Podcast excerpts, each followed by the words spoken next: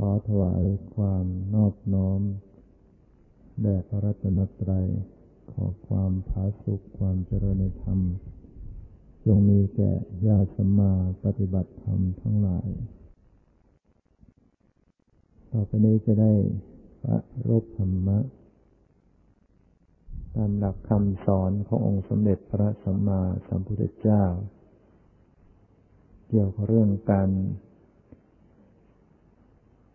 ฝึกจิตใจหรือการอบรมจิตโดยมีเป้าหมายเพื่อความบริสุทธิ์สะอาดทางจิตใจหรือเพื่อเข้าสู่วิมุตติความหลุดพ้นจากเครื่องเศร้าหมองทางจิตฉะนั้นการปฏิบัติธรรมโดยที่สุดแล้วก็เป็นเรื่องของการฝึกจิตให้จิตนั้นมีสภาพที่เข้าสู่ความเป็นปกติเข้าสู่ความบริสุทธิ์เข้าสู่ความหลุดพ้นจากกิเลสทั้งหลายฉะนั้นการประพฤติปฏิบัติก็จะต้องทำความศึกษาเข้าใจพิจารณาถึงจิตใจนะเป็นส่วนสำคัญเพราะว่ากิเลสเกิดขึ้นก็เกิดขึ้นที่จิตใจฉะนั้นการที่จะทำความบริสุทธิ์ให้จิตหลุดรอดจากกิเลสหรือว่าให้จิตเป็นอิสระนั้นก็อยู่ที่จิต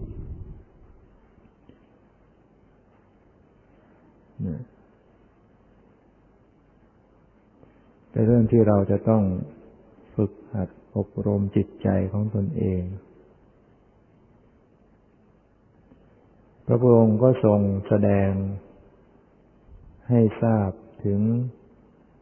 สัจธรรมความเป็นจริงหรือธรรมชาติที่ประกอบมาเป็นชีวิตเป็นอัตภาพแล้วก็ทรงแสดงถึงความเป็นไปของธรรมชาติเหล่านี้ว่ามันมีสภาพเกิดขึ้นเป็นไปอย่างไรหรือว่ามันมันทำงานอย่างไรมันเกิดขึ้นเกี่ยวข้อง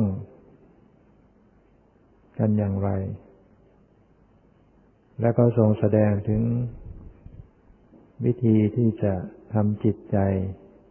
ให้หลุดรอดให้เป็นอิสระ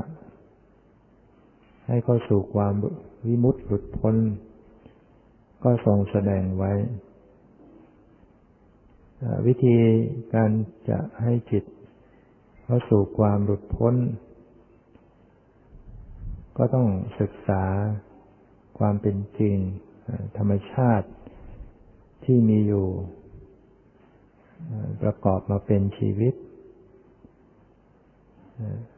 ที่เราเรียกกันว่าเป็นตัวเราเป็นของเราเนี่ยด้วยความยึดถือไว้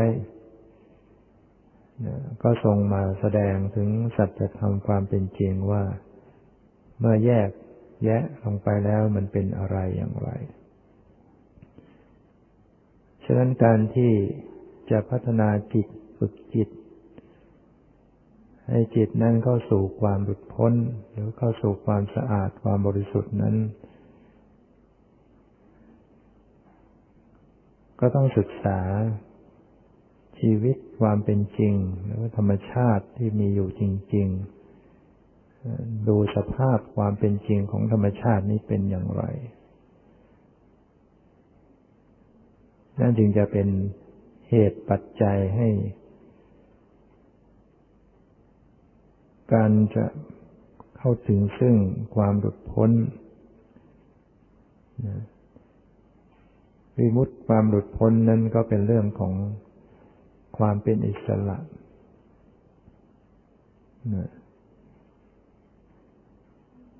เป็นเรื่องของจิตที่หลุดรอดจากอำนาจของกิเลสทั้งหลายกิเลสทั้งหลายไม่สามารถมาครอบงำจิตใจได้จะเป็นโลภะโทสะโมหะเป็นความยึดมั่นถือมั่นไม่สามารถจะครอบงำจิตใจได้จิตก็เป็นอิสระเป็นความสะอาดเป็นความบริสุทธิ์เมื่อเราจะฝึกจิตใจปฏิบัติจิตใจให้พัฒนาขึ้นไปตามลำดับจนถึงขั้นหลุดพ้นนั้นตามที่กล่าวแล้วว่าก็ต้องศึกษาความเป็นจริงธรรมชาติเราก็มาศึกษาดูว่าพระพุทธเจ้าแสดงถึงธรรมชาติในชีวิตของตนเองเนี่ยว่ามันมีอะไรอย่างไรบ้างพระองค์ก็ทรงแสดงว่าธรรมชาติที่เรายึดถือว่าเป็นตัวตนเนี่ย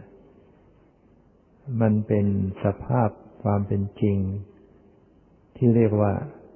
ขันธ์ห้าคือรูปเวทนาสัญญาสังขารวิญญาณทรงแสดงถึงความเป็นจริงว่าที่แท้แล้วมันเป็นรูปเป็นรูปขันธ์เป็นเวทนาขันธ์เป็นสัญญาขันธ์เป็นสังขารขันธ์เป็นวิญญาณขันธ์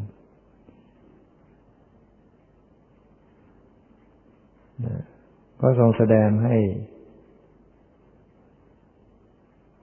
ทราบว่ารูปเป็นอย่างไรเวทนาสัญญาสังขารเป็นอย่างไรเพื่อให้เราท่านทั้งหลายนั้นได้เป็นข้อสังเกตเพื่อจะน้อมไปพิจารณาตามที่พระองค์ทรงแสดงไว้เพื่อให้รู้ตามความเป็นจริงขึ้นรู้จักธรรมชาติเหล่านี้แล้ว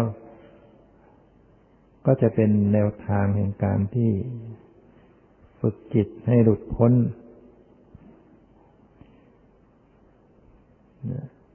รูป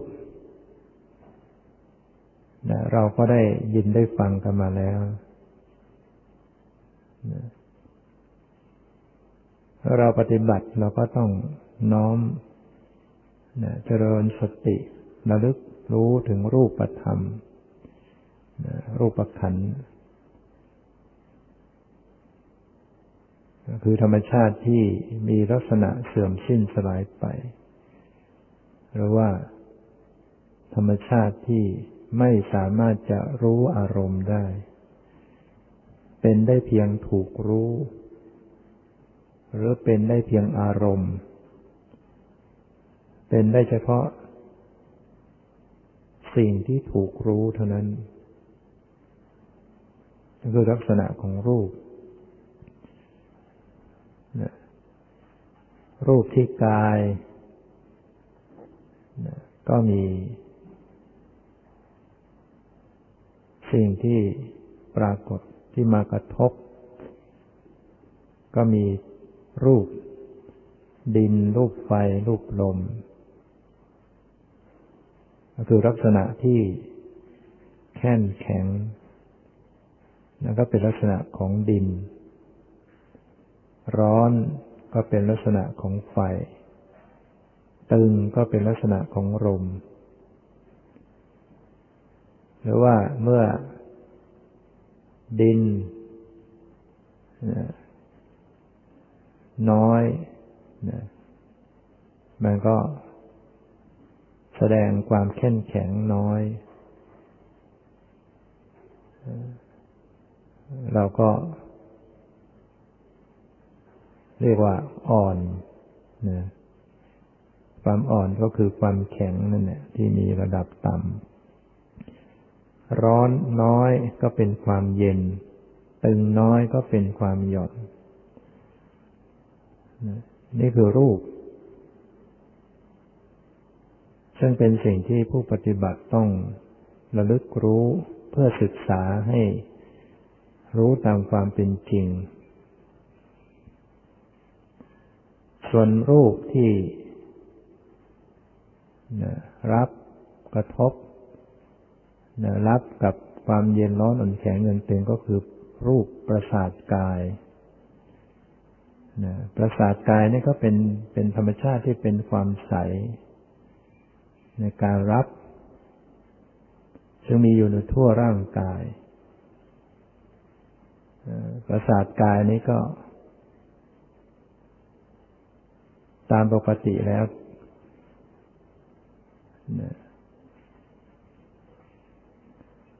กำหนด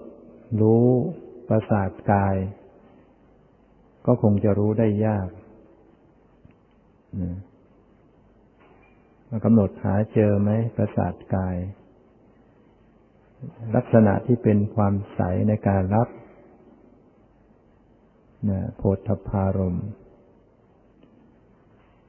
นั้นคนที่ต้องมีระดับสมาธิสูงก็จึงจะไปรับสัมผัสถึงประสาทกายซึ่งเป็นปรมัตถธรรมเพราะนั้นก็เท่าที่สติปัญญาเราจะรับได้รับรู้ก็มีสิ่งที่มากระทบกายก็คือเย็นร้อนอ่อนแข็งหย่อนตึงดังนั้นการระลึกนั้นต้องต้องตรงตรงลักษณะของปรมัตถธรรมแต่ละชนิดไม่ใช่คาดคะเนเอานึกเอาเดาเอาต้องมีสภาวะที่ปรากฏให้ระลึกรู้ได้จริงๆนั้นประสาทกายนี้ก็เป็นเรื่องที่ต้องมีระดับของสมาธิถึงจะไปรับรู้ประสาทกายนั้นไม่ใช่ไม่ใช่ท่าทางของกายไม่ใช่รูปร่างสันฐานของกายเป็นรูปที่มีส่วนย่อยเล็กๆที่เป็นความใสมีอยู่ทั่วร่างกาย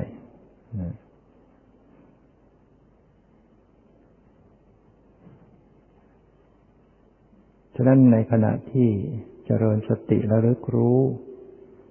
รูปที่กายก็จะสัมผัสถึงความตึงความหย่อนความเย็นความร้อนความอ่อนความแข็งในขณะที่หายใจเข้าหายใจออกอยู่ขณะหายใจเข้าหายใจออกนั้นมันก็มีมีรูปนะหายใจเข้าไปเนี่ยมันก็มีทั้งลมทั้งดินทั้งไฟนั่นแหละเพราะว่าในปรมาณูรูปที่เล็กถึงมองไม่เห็นด้วยตาเปล่าเล็กมากมันก็มีธาตุดินธาตุน้ำธาตุไฟธาตุลมผสมกันอยู่เรียกว่ารูปที่แยกจากกันไม่ได้ที่เล็กที่สุดนั้นจะมีรูปอยู่แปดชนิดด้วยกันแต่มีรูปดินรูปไฟรูปลมรูปน้ำรูปสีรูปกลิ่นรูปรสรูปอาหารอยู่ในรูปที่เล็กๆฉะนั้นในการหายใจเข้าไปมันก็จะหายใจปรมาณูคือรูปที่เล็กๆที่ประกอบด้วยแปดชนิดเนี่ยที่เล็กที่สุดเนี่ยแล้วก็หลายๆหลายๆกลุ่มหลายๆปรมาณูหลายๆอวินิโพครูปที่หายใจเข้าไปมากมาย ราะฉะนั้นบางส่วนกระทบประสาทกายรูปที่กระทบได้ก็มีดินไฟลมมันจึงรู้สึกตึงนะถ้าลมมันมากมันก็แสดงความตึงเด่นชัดกว่ารูปอื่นหายใจเข้าไปเราจะพบว่าลมนั้นก็จะทำให้ตึงเช่นที่ทรวงอกที่หน้าท้องจะรู้สึกตึงนั่นคือลักษณะของลมปรากฏกำหนดที่จดสภาวะปรมัตถ์ก็คือต้องกำหนดให้จดลักษณะของรูปตรงตัวของมันคือลักษณะความตึงเมื่อหายใจออกความตึงคือลมมันออกไปเนี่ยลมมันน้อยลงทำให้ความตึงมันก็จะลดระดับลงเราก็เรียกว่ามันหย่อนนะก็ว่ารู้สึกว่ามันหย่อนความจริงหย่อนนั่นก็คือยังตึงอยู่นั่นแหละแต่ว่าตึงน้อย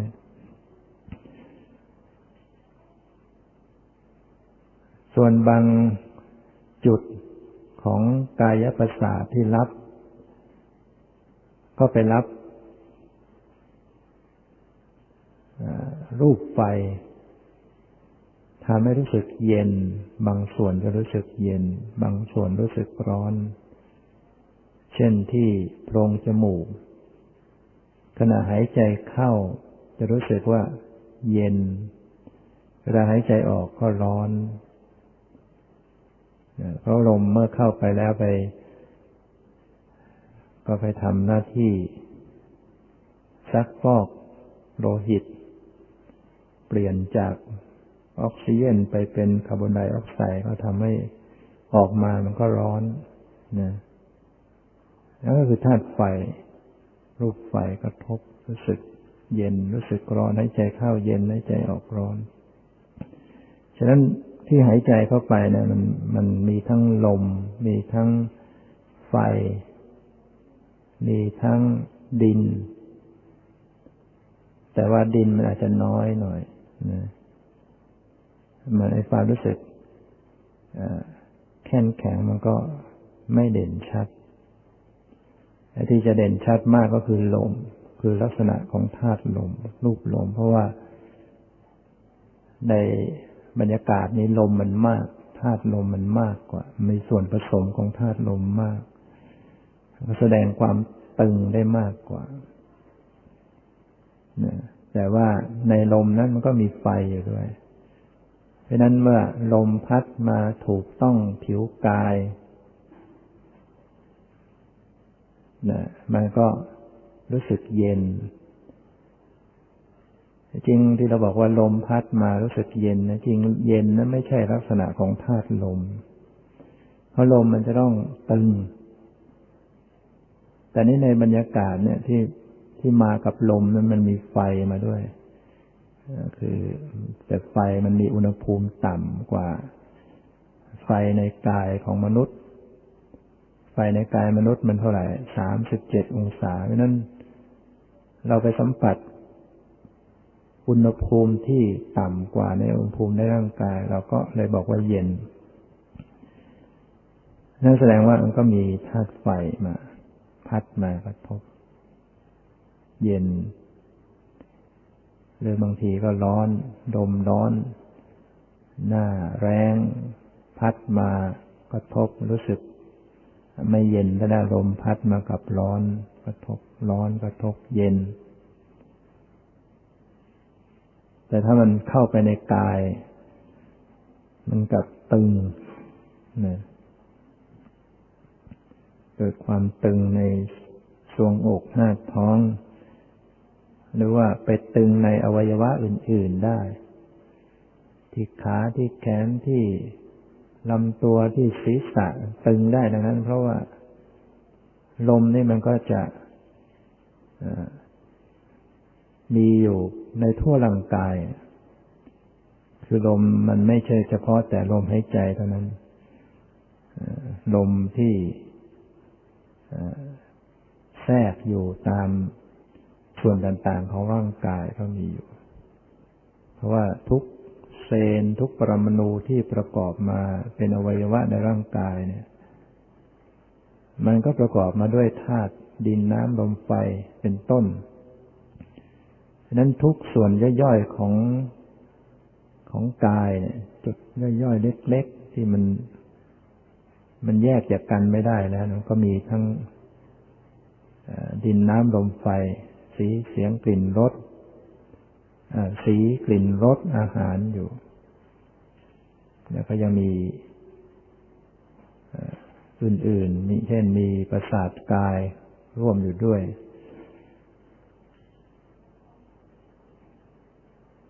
ฉะนั้น ลมซึ่งมันมีอยู่ทั่วร่างกายมันก็ทำให้ตึงได้นะพอเราเกร็งแขนเนี่ยรู้สึกตึงนั่นก็คือลักษณะของลมมันมันปรากฏมากขึ้นด้วยอำนาจของจิตนะจิตที่ปรารถนาก็ทำให้เกิดวาโยคือธาตุลมเนี่ยไปผลักดันไปทำให้กายนั้นเคร่งตึงบ้างเคลื่อนไหวไปบ้างทำให้มีการก้าวไปเหยียดมือเหยียดขาก้มเงยเพราะฉะนั้นในขณะที่มีการเคลื่อนไหวอิริยาบถต่างๆนั้นลมก็จะต้องทำงานลมที่เกิดจากจิตเนี่ยเรียกว่าจิตตะชะวาโยลมที่เป็นไปด้วยอำนาจของจิตก็ทำให้ไปบังคับในส่วนต่างๆของกายเหมือนกับเครื่องยนต์เหมือนกันเหมือนกับเครื่องยนต์ต่างๆที่เขาใช้ไฮดรอลิกนั่นก็คือเอาลมเข้าไปจะเป็นรถอย่างรถรถดำที่สามารถยกกระบะขึ้นได้ก็ดีรถแบ็คโฮแบ็คโฮ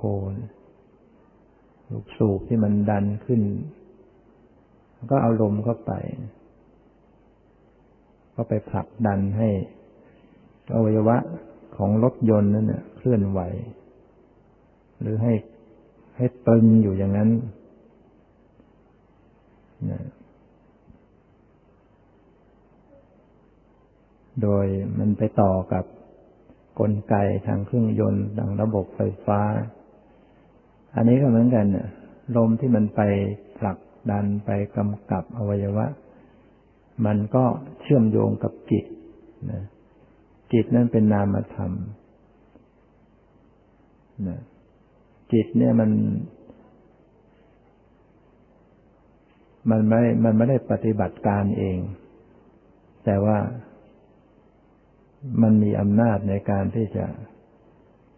บังคับสั่งการให้รูปปฏิบัติงานได้เนี่ยเหมือนอย่างเครื่องยนต์เนี่ย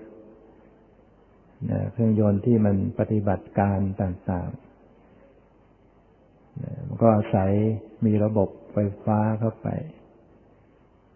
แล้วเครื่องจักรของมันก็ไปโยกไปหมุนต่างๆอันนี้ก็เหมือนกับร่างกายเนี่ยมันมันก็ทำงานไปตามอำนาจกระแสจิตที่นึกปรารถนาอย่างนั้นอย่างนี้กายนี่ก็เป็นไปฉะนั้นในขณะที่รูปมันทำงานมันก็ปรากฏลักษณะของมันแล้วแต่ว่ารูปอะไรมันจะเด่นชัดกว่ากันขณะเรากำมือเราก็จะรู้สึกว่าตึงนะเกร็งแล้วมันก็ตึงนั่นแสดงว่าลมปรากฏ สัมผัสเอากายประสาทมือตำแล้วมันก็สัมผัสความแข็งเหมือนกันมันก็มีธาตุดินกระทบหรือว่ามีความอุ่นความร้อนแล้วก็มีธาตุไฟพอเราเหยียดให้ความตึงลดระดับก็หย่อนคลายฉะนั้นมันเป็นธรรมชาตินะเป็นสิ่งธรรมชาติที่มีอยู่จริงเราปฏิบัติก็เอาสติปัญญาเข้าไประลึกพิจารณาถึงธรรมชาติเหล่านี้ให้เห็นตามความเป็นจริงขึ้นเพื่อจะทำลายความยึดถือว่าสิ่งนั้นเป็นตัวเราเป็นของเรา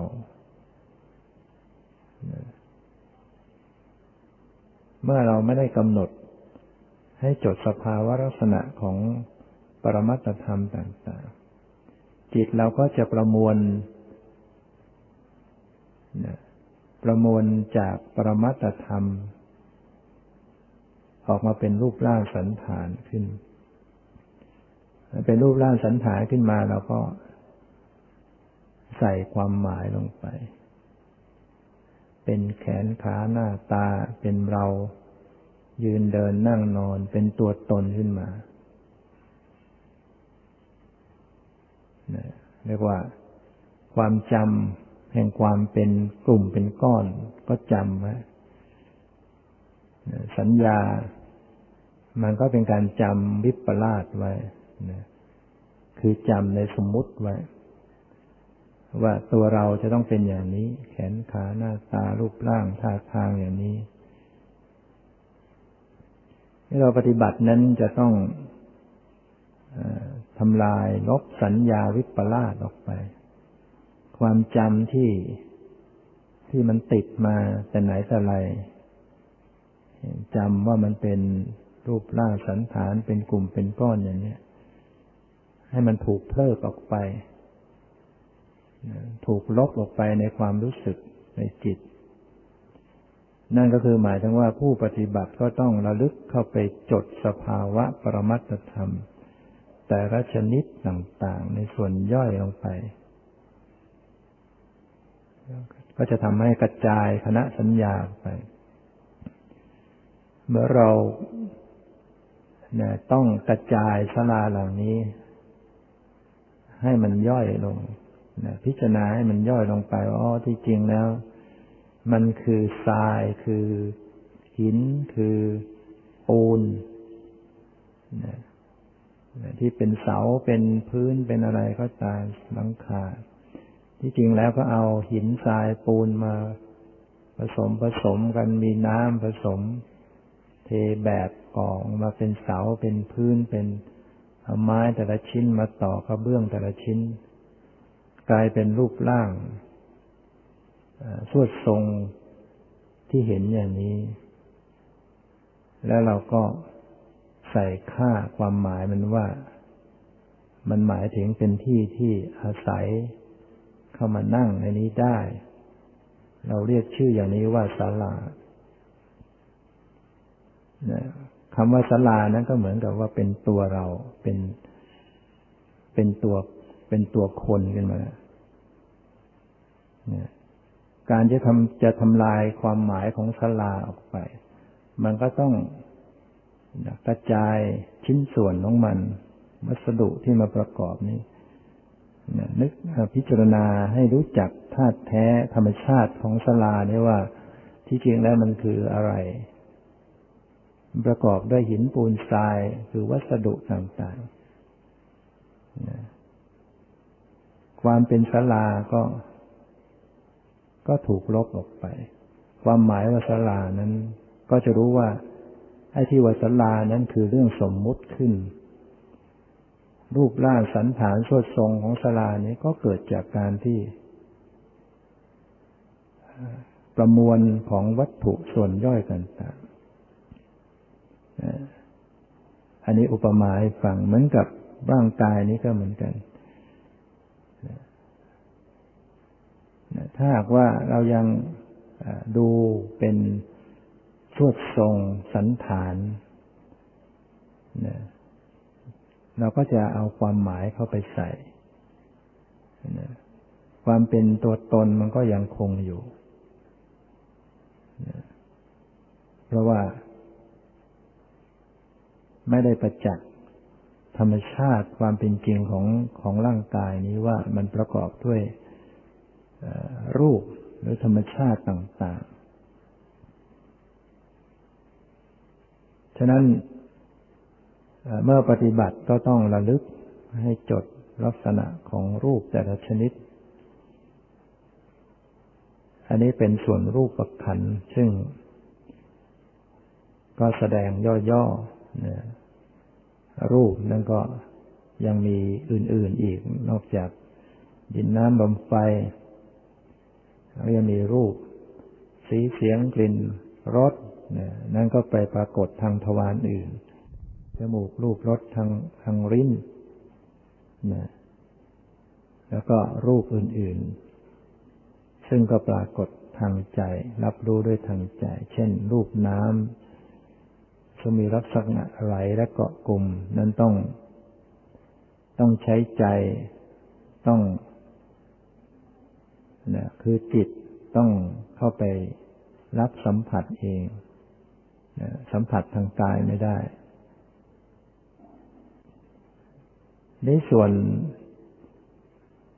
ขันธ์อื่นๆนั้นก็มีเวทนาสัญญาสังขารวิญญาณ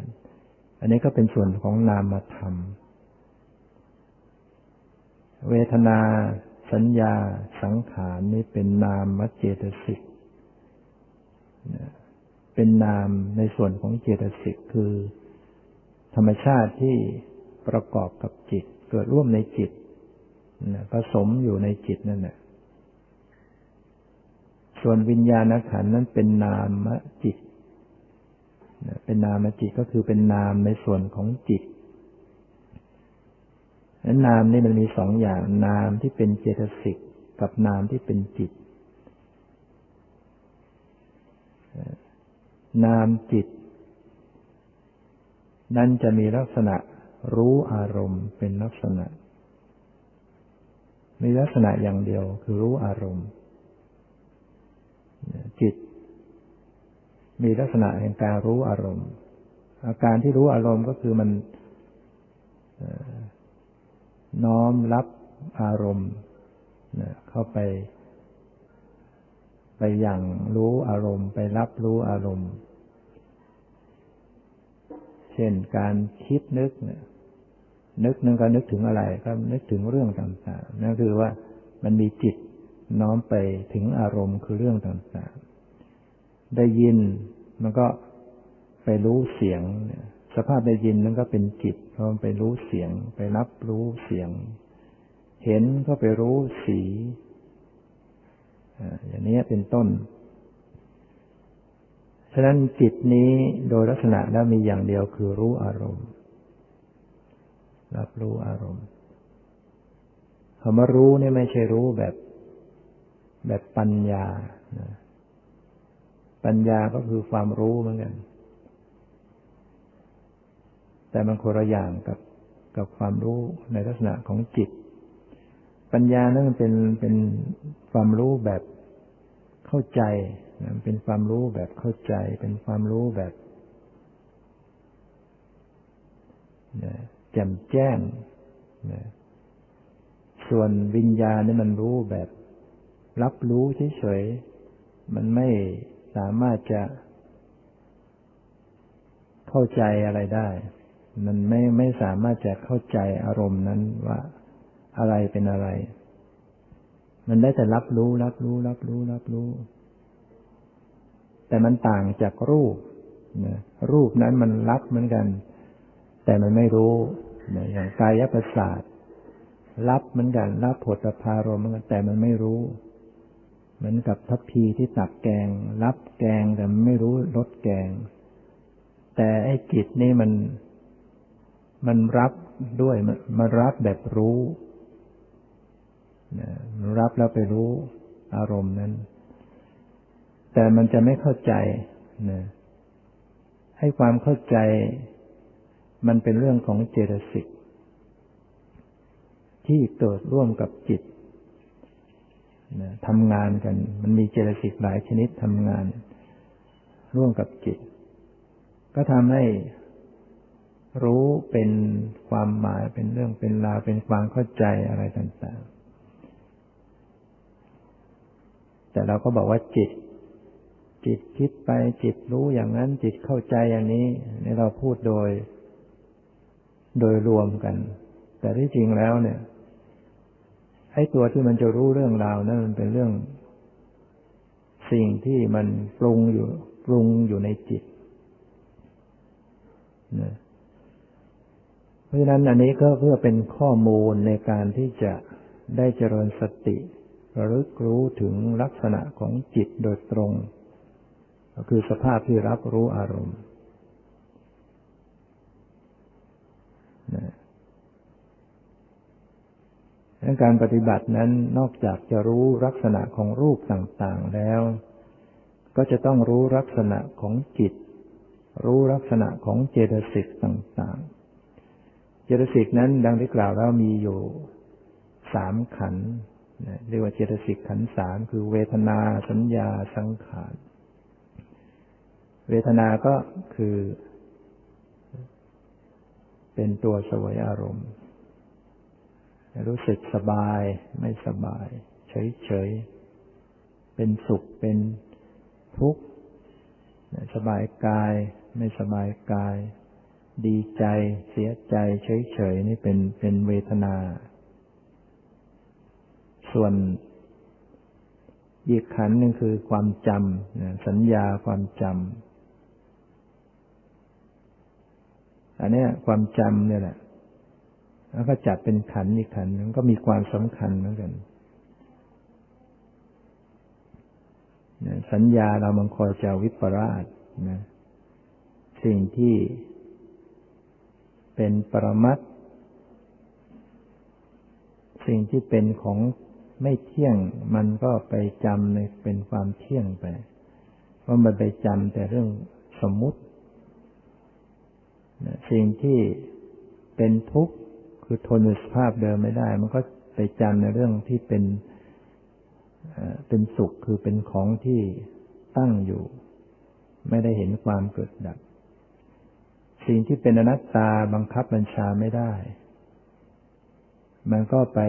จำในลักษณะที่บังคับได้เป็นตัวตนจำเป็นกลุ่มเป็นก้อนเป็นพืชกันไปหมดติดกันไปหมดและสัญญามันจดจำไว้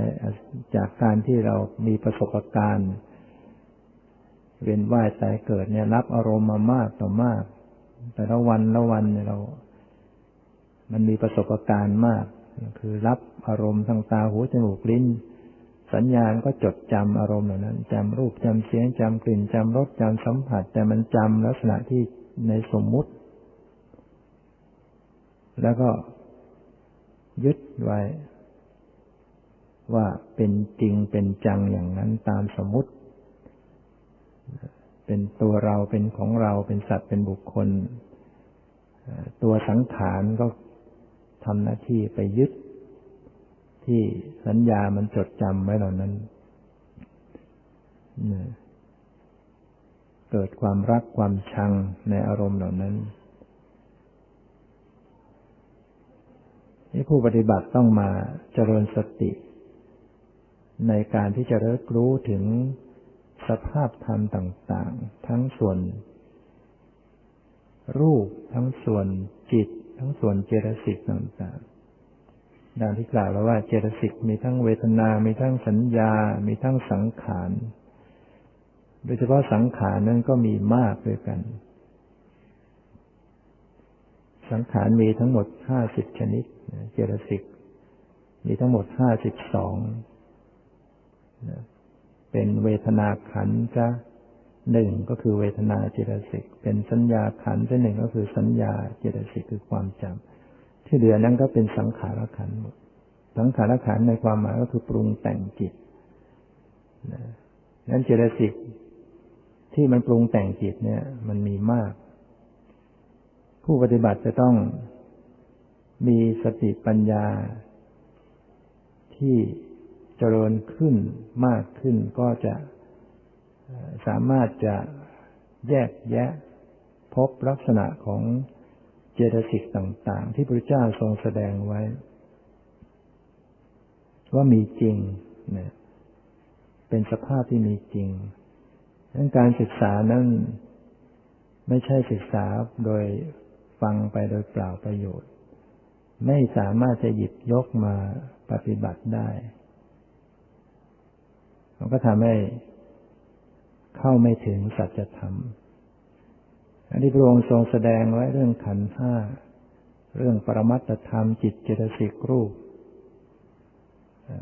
นิพพานพอดีก็เป็นการเพื่อเกื้อกูลต่อการปฏิบัติให้ผู้ปฏิบัตินั้นได้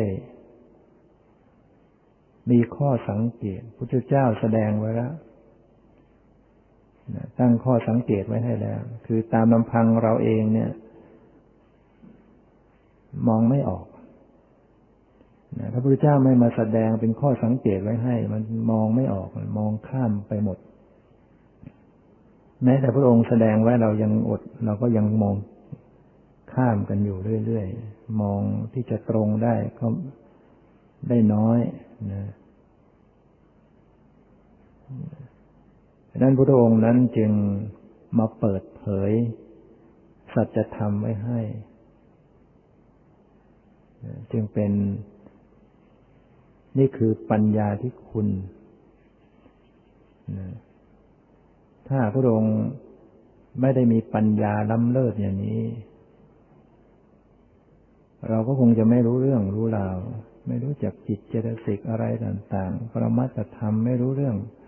เราก็จะติดอยู่กับสมมุติความเป็นสัตว์เป็นบุคคลตัวตนไม่เข้าใจสมมุติเกิดขึ้นก็ไม่รู้ว่ามันเป็นสมมุติ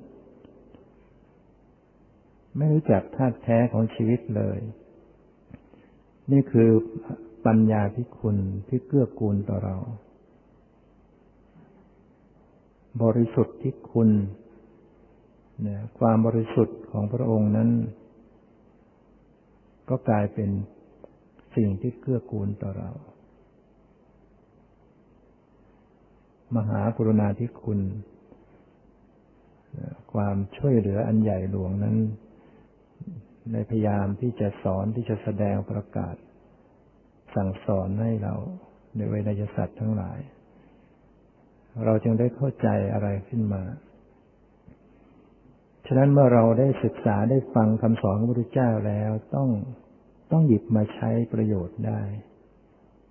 ศึกษาเรื่องปรมัตถธรรมจิตเจตสิกต่างๆนั้นสิ่งที่ไม่เป็นประโยชน์แล้วพระพุทธเจ้าจะไม่แสดง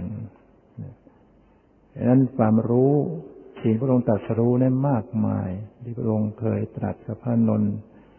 หยิบใบไม้มากำมือหนึ่งตรัสถามนนท์ว่า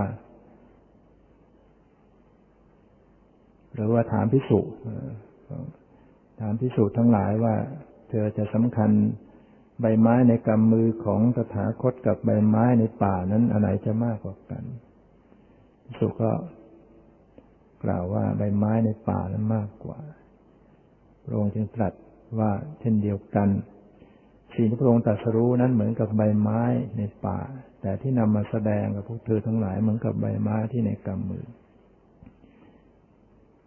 คือพระองค์จะแสดงเฉพาะสิ่งที่เป็นประโยชน์ต่อการดับทุกข์ได้เท่านั้นนะเรื่องโลกเรื่องจักรวาลเรื่องอะไรต่างๆพระองค์เข้าใจดังนั้นแต่ว่าไม่ไม่ได้มาแสดงเพราะว่าความรู้อย่างนั้นไม่สามารถจะตัดกิเลสได้เราจะรู้เรื่องโลกเรื่องจักรวาลไปแค่ไหนเรื่องแสดงอิทธิฤทธิ์ปาฏิหาริย์ปาฏิหาริย์อย่างไรก็ไม่สามารถจะดับทุกข์เราจะแสดงเฉพาะสิ่งที่ดับทุกข์ได้นั่นก็มาแสดงนั่นการแสดงพระองค์ในเรื่องปรมัตถธรรมจิตเจตสิกรูปนิพพานนั้นจะต้องเป็นประโยชน์ต่อการปฏิบัติเพื่อความดับทุกข์เมื่อเราได้ศึกษาเราได้ฟังแล้วเราจะต้องน้อมมาปฏิบัติ นำสิ่งเหล่านั้นมาเป็นประโยชน์ต่อการปฏิบัติได้พระองค์ได้ตั้งข้อสังเกตคือแสดงให้รู้ไว้แล้วว่าลักษณะของเจตสิกต่างๆมีอะไรบ้างที่เป็นสิ่งที่เป็นธรรมชาติที่มีอยู่จริงๆในจิตใจจิตมีลักษณะอย่างไรรูปแต่ละชนิดมีลักษณะอย่างไรนามแล้วก็แสดงไว้และแสดงถึงบทบาทของรูปของนามนี้ว่ามันมันเกิดขึ้นเกี่ยวข้องเป็นไปลำดับของมันอย่างไรแสดงไว้แล้วก็มาปฏิบัติคอยระลึกคอยพิจารณาดูว่าจริงไหมพระองค์แสดงไว้มีอยู่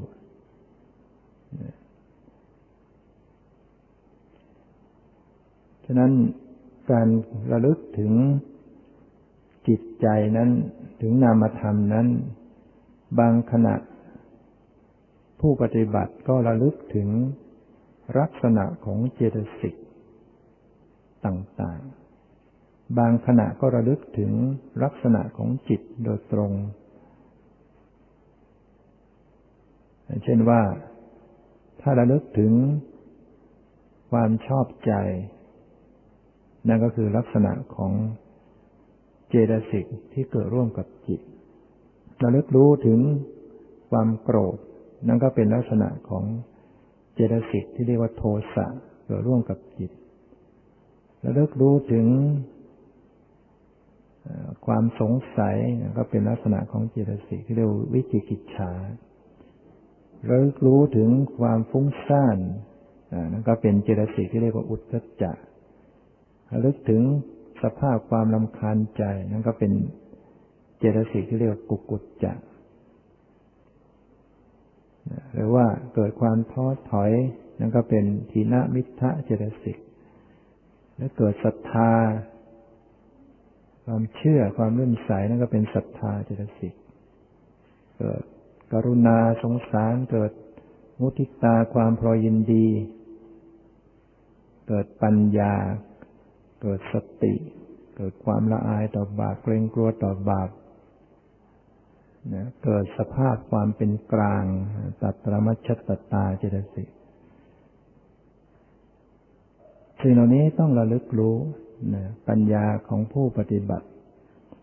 จะต้องแยบคายขึ้นเรื่อยๆในการประพฤติปฏิบัตินะนะสังเกตถึงลักษณะของสิ่งที่ปรุงปรากฏในจิตแม้แต่สติแม้แต่ปัญญานั้นก็ไม่เว้นในการที่จะระลึกรู้พิจารณาเรียกว่าสติก็ต้องระลึกรู้สติสติก็ต้องระลึกรู้ปัญญาไม่ไม่มองข้ามไม่มองผ่านในนามธรรมแต่ละอย่างมิฉะนั้นแล้วมันก็จะยึดทั้งหมดถ้าไม่ได้ระลึกถูกระลึกรู้ไม่ได้ถูกพิจารณามันก็ยึดเอาสิ่งเหล่านั้นเป็นเราเป็นของเราก็สำคัญมั่นหมายว่าเรากำลังเจริญสติเรากำลังรู้เรากำลังเข้าใจเรากำลังคิดแต่ถ้าว่าสติปัญญาเข้าไประลึกรู้ถึงสภาพธรรมเหล่านั้นเห็นความจริงของมันแล้วมันก็จะทำลายความยึดว่าเป็นเราเป็นของเราเพราะว่าสภาพธรรมที่ปรากฏให้รู้นั้นมันมันเกิดดับเปลี่ยนแปลงไม่ได้ตั้งอยู่ไม่ได้คงที่บังคับไม่ได้นี่คือสัจธรรมของของธรรมชาติที่มีอยู่ฉะนั้นบางขณะก็ระลึกรู้ในส่วนของเจตสิกในส่วนเวทนาไปสังเกตว่าจิตนี้รู้สึกไม่สบายรู้สึกไม่สบายใจบางทีรู้สึกสบายใจบางทีรู้สึกปิติรู้สึกรู้สึกดีใจรู้สึกเสียใจบางทีก็ไประลึกรู้ถึงปิตินะปิติเจตสิกอิ่มเอิบใจบางทีก็ไปรู้สภาพของอกุศลเจตสิกสภาพจิตมันขุ่นในใจก็เป็นโทสะแล้วหรือโมหะความหลงเหล่านี้ มันจะเกิดต่างๆเนี่ยเป็นนามธรรมทั้งนั้นเนี่ยแต่ละสิกแต่ละดวงนั้นก็ไม่ใช่อันเดียวกันเป็นนามธรรมแต่ละชนิดมีลักษณะเฉพาะตัวของมันแต่ละชนิดไม่เหมือนกันและพระองค์ก็ทรงแสดงว่าจิตเจตสิกนี้เกิดดับเกิดร่วมกันเกิดพร้อมกันดับพร้อมกันมีอารมณ์เดียวกันมีที่อาศัยอย่างเดียวกันแล้วก็เกิดดับไวมากเกิดแล้วหมดไปเกิดแล้วหมดไปเกิดแล้วหมดไปไวเมื่อผู้ปฏิบัติเจริญสติได้จดสภาวะลักษณะของปรมัตถธรรมเหล่านี้คือนามธรรมจิตเจตสิกได้ตรงลักษณะถูกส่วนคือการวางสติสัมปชัญญะได้ดีได้ถูกส่วนคือเป็นปกติไม่เพ่งเล็งด้วยอำนาจของอภิชาไม่ปฏิเสธด้วยอำนาจของโทสของโทมนัสมีความเป็นกลางมีความเป็นปกติได้ส่วนก็รับรู้สภาวธรรมเหล่านั้นเห็นสภาวธรรมเหล่านั้นเกิดดับจริงยิ่งสติเป็นปัญญาที่ฝึกมากขึ้นก็เห็นความเกิดดับนั้นละเอียดไวมากขึ้นตามสัจธรรมที่พระองค์ทรงแสดงไว้ดังนั้นปรมัตถ์สิ่งที่พระองค์ทรงแสดงไว้จึงเป็นเรื่องที่พิสูจน์ได้เป็นสิ่งที่คงทนต่อการพิสูจน์เป็นสิ่งที่ไม่ล้าสมัยไม่ว่าจะเป็นสมัยพระพุทธเจ้าสมัยนี้สมัยไหนก็ตามมันก็เป็นสิ่งที่ทันสมัยคือมันมีอยู่เป็นสิ่งที่เป็นของจริงปรมัตถ์จึงแสดงถึงว่าธรรมชาติที่ไม่มีการผิดแปลผันแปรแต่อย่างใดนะเพราะว่ามันมีลักษณะอย่างไรก็คงลักษณะอย่างนั้นการประพฤติปฏิบัติจึงต้องมีสติกำหนดระลึกรู้รูปบ้างนามในส่วนของเวทนาบ้างนามในส่วนสัญญานามในส่วนของสังขารต่างๆหลายชนิดนามและนามในส่วนของจิตโดยตรงก็คือลักษณะที่รู้อารมณ์และการกำหนดไปในรูปนามเหล่านี้ก็ต้องดำเนินไปอยู่ในกรอบที่ถูกต้องนั่นก็หมายถึงว่ารักษาสถานภาพของสติสัมปชัญญะนั้นให้เป็นปกติให้มีความเป็นกลางมีความเป็นปกติไม่ดึงไม่ดันไม่เพ่งเล็งไม่เลอะเลือนให้มีความได้ส่วนของมันลงตัวถ้าหากว่าปฏิบัติประคับประคองสติสัมปชัญญะได้ส่วนมันมันจะลงตัวแล้วเราทำเลขบวกลบคูณหารลงตัวมันก็ถูกต้องการฝึกจิตนี่เหมือนกันนะฝึกให้จิตมันลงตัวเราปฏิบัติมันไม่ค่อยลงตัวมันก็จะเพ่งเล็งเกินไปบ้างปล่อยให้เผลอเลอบ้างหรือว่าเกิดการบังคับบ้างเกิดอยากจะให้มันได้อย่างนั้นอย่างนี้บ้างใจร้อนบ้างหรือว่าอะไรต่างๆคือไม่มีความเป็นปกติแต่เราเข้าใจแล้วถ้าเราปฏิบัติเราเรารู้จุดยืนว่าการปฏิบัตินั้นเราต้องอยู่ในจุดของความลงตัวของจิตคือปกตินะสภาพแห่งความเป็นปกติของสติสัมปชัญญะนั้นจะต้องหนึ่งระลึกได้ตรงต่อลักษณะของปรมัตถธรรมคือรูปนามไม่ไปบัญญัติคือไม่ไปรูปร่างสันฐานไม่ไปความหมายไม่ไปชื่อภาษาระลึกรู้ได้ตรงลักษณะของปรมัตถ์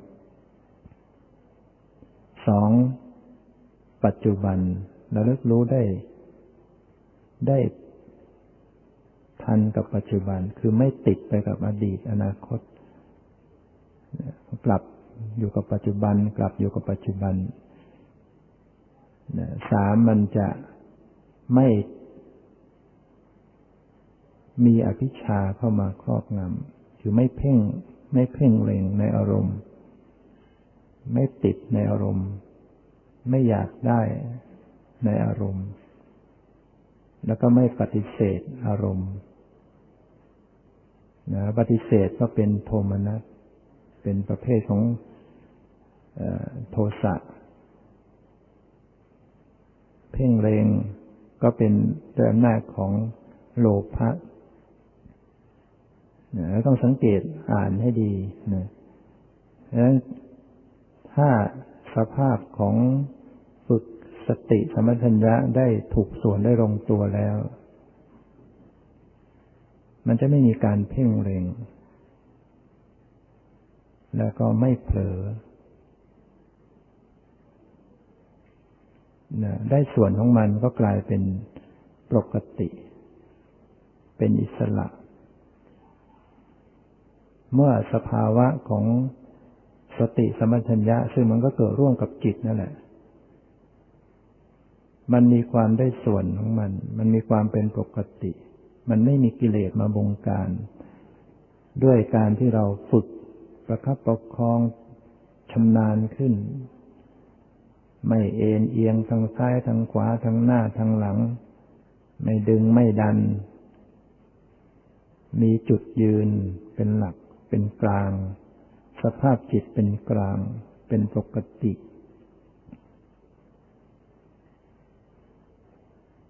ก็จะทำให้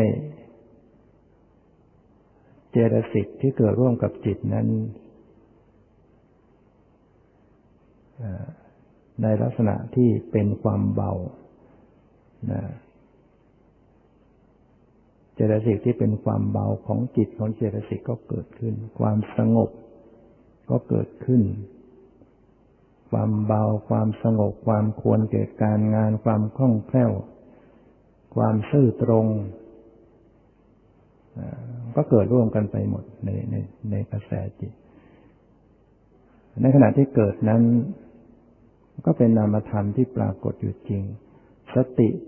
สัมปชัญญะก็ไม่เว้นนะไม่เว้นในการที่จะระลึกรู้นะไม่เลือกว่าจะต้องเอาอารมณ์นั้นอารมณ์นี้มันเกิดสภาวะในจิตที่เป็นปกติมีอาการเบาความสงบความคล่องความควรก็เป็นนามธรรมเป็นเจตสิกต่างๆสติก็ระลึกรู้มีสติสัมปชัญญะระลึกรู้ถึงสภาพธรรมเหล่านี้ที่ปรากฏในจิตพูดง่ายๆก็คือว่าสภาพจิตเป็นอาการอย่างไรนั้นก็ระลึกรู้ทั้งหมดดีงามไม่ดีงามปกติไม่ปกติรู้หมดรู้ทุกอย่างและรู้ในลักษณะที่ไม่ดึงไม่ดันให้ลงตัวเป็นปกติในการปฏิบัติเราดำเนินไปดำเนินไปให้สู่จุดยืนที่เป็นลักษณะที่มันได้ส่วนได้ลงตัวนะความรู้ความตื่นความเบิกบานก็เกิดขึ้นรู้ก็คือไปรู้เห็นสภาวะของธรรมชาติคือรูปนามมาเป็นอารมณ์นะเกิดดับให้เห็นอยู่นะรูปต่างๆนามต่างๆก็ปรากฏให้รู้ตื่นใจก็มันจะตื่นความตื่นในจิตนั้นตื่นอย่างเต็มเต็มตัวของมันความเบิกบานนะสภาพจิตจะมีความเบิกบานอยู่ด้วยนั่นก็เพราะว่าเจตสิกที่เป็นฝ่ายกุศลต่างๆเกิดร่วม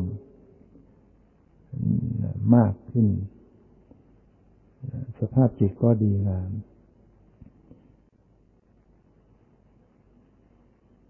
นั่นในลักษณะเช่นนี้สมมติบัญญัตินั้นมันถูกลบสัญญาในในความหมายถูกลบสัญญาในรูปร่างสันฐานถูกลบสัญญาที่จะไปเรียกชื่ออย่างนั้นอย่างนี้ก็ถูกลบแม้ชื่อ ว่ารูปแม้ชื่อว่านามแม้ชื่อว่าเจตสิกดวงนั้นดวงนี้แม้แต่ชื่อจิตอย่างนั้นชื่อจิตอย่างนี้มันก็ถูกลบชื่อถูกลบออกไปความหมายถูกลบออกไปรูปร่างสันฐานถูกลบออกไปนั่นคือการอารมณ์ที่เป็นปรมัตถ์ที่บริสุทธิ์อยู่ธรรมชาติที่เป็นปรมัตถ์จริงๆและการฝึกปฏิบัตินั้นก็ดำเนินเข้าไปสู่จุดของการมีสติสัมปชัญญะที่ตรงต่อปรมัตถ์ทิ้งสมมุติบัญญัติต่างๆตอนนี้ในขั้นของการฝึกเนี่ยมันไม่ใช่ทำได้ลงตัวอย่างที่พูดนี้ได้ง่ายนะแม้เราจะรู้เข้าใจแต่ถ้าเรายังไม่ชำนาญมันก็เอ็นเอียงไปเดี๋ยวก็เพ่งเล็งเดี๋ยวก็ดึงเดี๋ยวก็ดันเดี๋ยวก็ชอบใจไม่ชอบใจเดี๋ยวก็ปฏิเสธเดี๋ยวก็จะอยากจะได้อย่างนั้นอย่างนี้มันไม่ลงตัวนะแต่ได้ยิ่งเราไม่รู้จุดยืนก็ยิ่งไปกันใหญ่นะเราไม่รู้จุดยืนต้องการจะทำจิตว่าจุดยืนนั้นจิตจะต้องเป็นกลางเป็นปกติเราก็จะทำด้วยอำนาจของกิเลสไปต่างๆผลของมันมันก็เกิดขึ้นไม่ได้นะทำไปด้วยความอยากนะทำไปด้วยคิดจะให้มันได้อย่างนั้นอย่างนี้ทำไปด้วยปฏิเสธอารมณ์มันก็ไม่มีโอกาสจะพบเห็นสภาวธรรมความเป็นจริงเพราะว่าการดำเนินการประพฤติปฏิบัตินั้นไม่สอดคล้องต่อผลที่จะเกิดขึ้นผลมันมาจากอะไรมาจากเหตุเหตุจะต้องสอดคล้องกับผลผลของการปฏิบัตินั้นพูดง่ายๆแล้วก็คือความเป็นอิสระทางจิตจิตที่วิมุตติหลุดพ้นนั้นก็คือสภาพของความเป็นอิสระไม่ถูกเกี่ยวข้องร้อยไว้ด้วยอำนาจของตัณหาโลภะก็ดีกิเลสต่างๆก็ดีไม่สามารถที่จะมายึดจิตใจอยู่ได้จิตนั้นอิสระบริสุทธิ์ปกติเมื่อผลที่จะดำเนินไปสู่นั้นเป็นสภาพที่เป็นอิสระ